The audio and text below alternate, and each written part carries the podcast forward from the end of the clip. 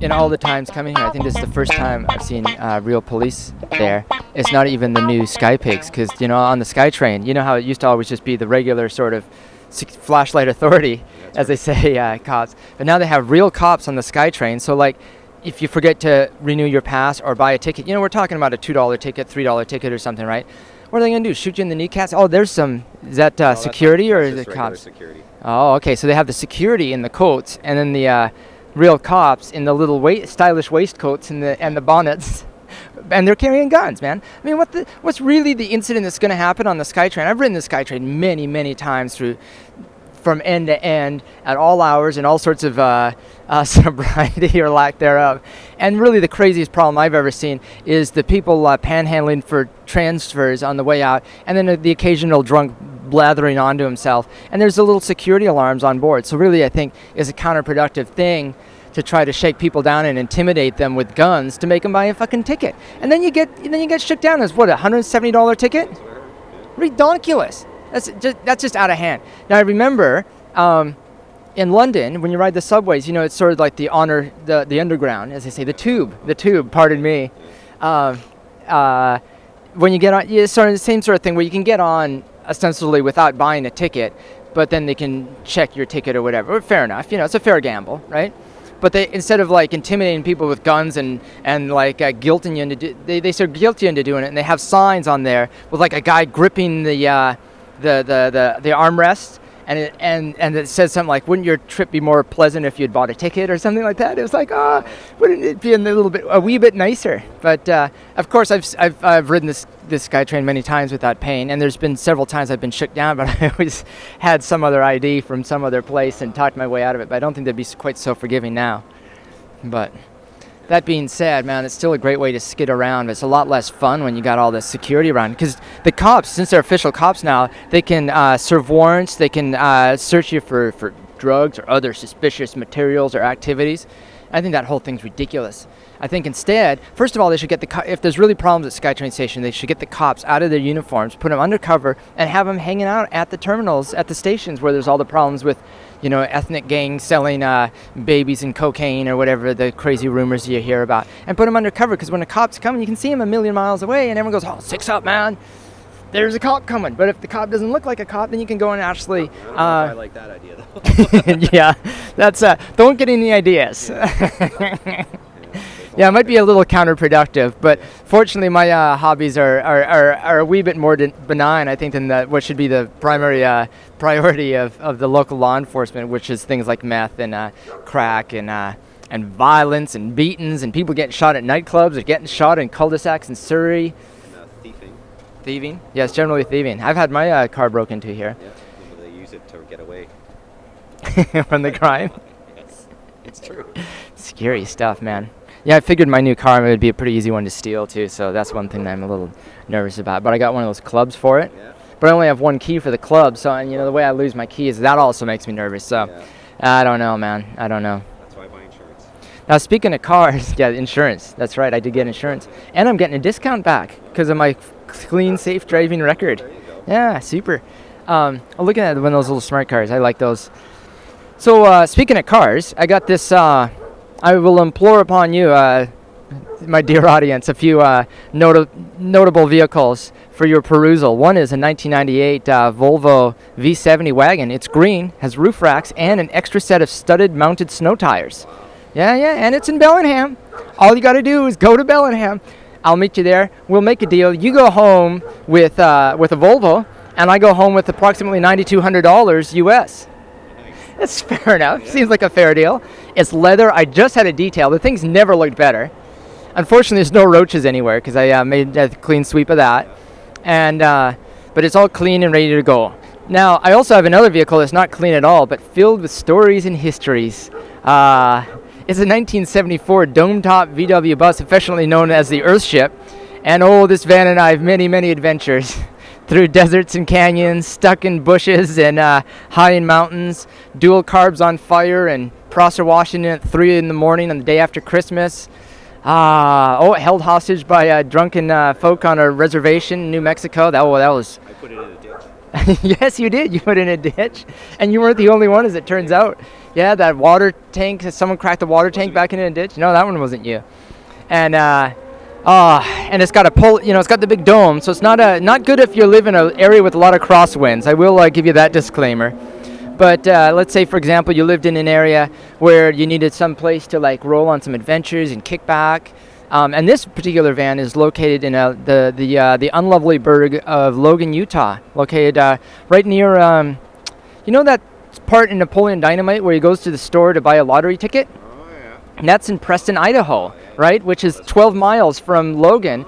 And that was, and they so that store that he went to, La Tienda, uh, they were the place that sold beer, the closest place that sold beer on Sundays. Tell me about that Yeah, place, yeah. totally. And not only did it sell beers, um, they had good beers, right? So instead of like you could get crappy beers in Logan or just go up 12 miles north to La Tienda, and it was really one of the first places I really saw like a, a variety of microbrews and really got to experiment with my palate, as it were, which is kind of funny since that is Preston, Idaho. But uh, I mean, not really a metropolis of uh, for beer aficionados. Uh, but uh, fortunately, uh, the, the selection has improved immeasurably since then. But anyway, that van's in Logan, and uh, geez, it can be used yours for four hundred and getting it out of my grandma's backyard because my grandma, I think she's already disowned me, but I think she's ready to file charges if I don't get the van out of there soon. And and you know, really, I should go down there because it's got a bunch of stuff, including artwork that I made, um, bicycles, all sorts of camping gear, and I, I gutted that whole van, reinsulated it, put in new wall panels, and uh, carpeted it, sealed the floor, and I put on the, the Weber Progressive carburetor that Camilo up there in uh, North Burnaby helped me do years ago, and that thing just worked great. Ah, so you know, that being said, it's been sitting in a field in Utah for approximately 10 years. So there's probably also some cats and mice, one or the other, living in there, and uh, there's some bacteria. Although it's a fairly dry climate, so we might be all right there. And uh, and last time I saw it about three years ago, it wasn't moldy or anything. And uh, that's oh, there's uh, there's um, what do you call them? Weeds growing up into the engine compartment, which is aesthetically pleasing. So uh, there's some photos of that. Speaking of photos, you can go to my Flickr feed, which you just go to uncleweed.net. You'll see a little Flickr badge. Go on in there. You can see pictures of both the Volkswagen and the Volvo. Both can be had for yours if uh, you know the price doesn't even have to be right. You just got to have some money. So if you can help me sell my cars, I'll do something for you. And, and I'm just going to count on the fact that you're going to help me with this project, right? Because it's causing me a, a wee bit of stress and turmoil in my, uh, you know, fouling up my foing, personal foing shay, as it were. Now, indeed, the poutine lady from the Cambie, I wish to point out that that's not anyone that I currently or ever have had domestic relations with. There has been some rumors to a different effect, but I'm here to denounce those rumors. But for your listening pleasure, here's a little bit more of the mysterious woman from the uh, the Cambie Inn.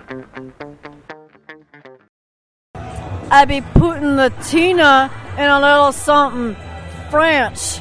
Now, I don't know how to translate that to you, but some gravy on that here little old uh, uh, plate of yours be calling my name. Now, I don't know how strong y'all are, but where I come from, gravy don't don't stay too hot in them. Um, I came over on the. Some of y'all came. You know where I'm going with this one, right? Y'all like flowers. Y'all like it's a springtime. It's May. It's a Mayflower. Y'all come from somewhere. Y'all come from the damn boat. Me, I come from the gravy boat, and this gravy is getting damn near tepid. Now I don't know what so y'all all know what tepid means, but here it ain't hot. Hot gravy is where I'm at, and that be all. Would you, would you like some? Some of that. Yeah. Well, I practically devoured it with my mind, but I would sure like a little taste of your fine, precious little treasure that you got there, cancer. I think I've seen some of this in a magazine at, at my hairdresser. Now, I ain't never seen one of your, your fancy, modern, electro- electronic it's from the future. It's it's techno. Ooh, I, I don't know what that word is. What does it sound like? Technotronic. Ooh, I like that. Oh, your fancy electronic, technotronic. machines. How you'll be turning that on? I don't know how. You'll be turning this machine on, but I'm gonna be doing my little best to find every button inside. Yes, I am. All you gotta do is press the first one. Well, I didn't know that was a button. You don't know what that was? No, honey, I didn't know what that was. Well, that's a button.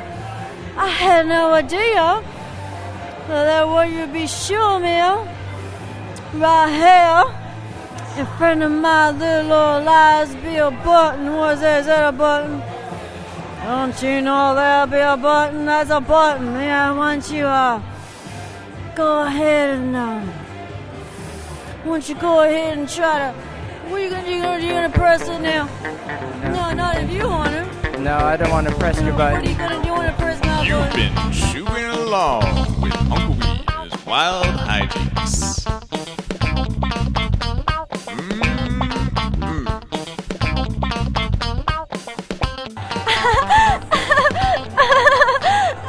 what? A movie star? Little me. what, like on them pictures and oh, my, my, my mama, she was she, she was like them pictures and too. well, I don't even know what is my hair. yeah, uh, director. Anything. I'll pick up my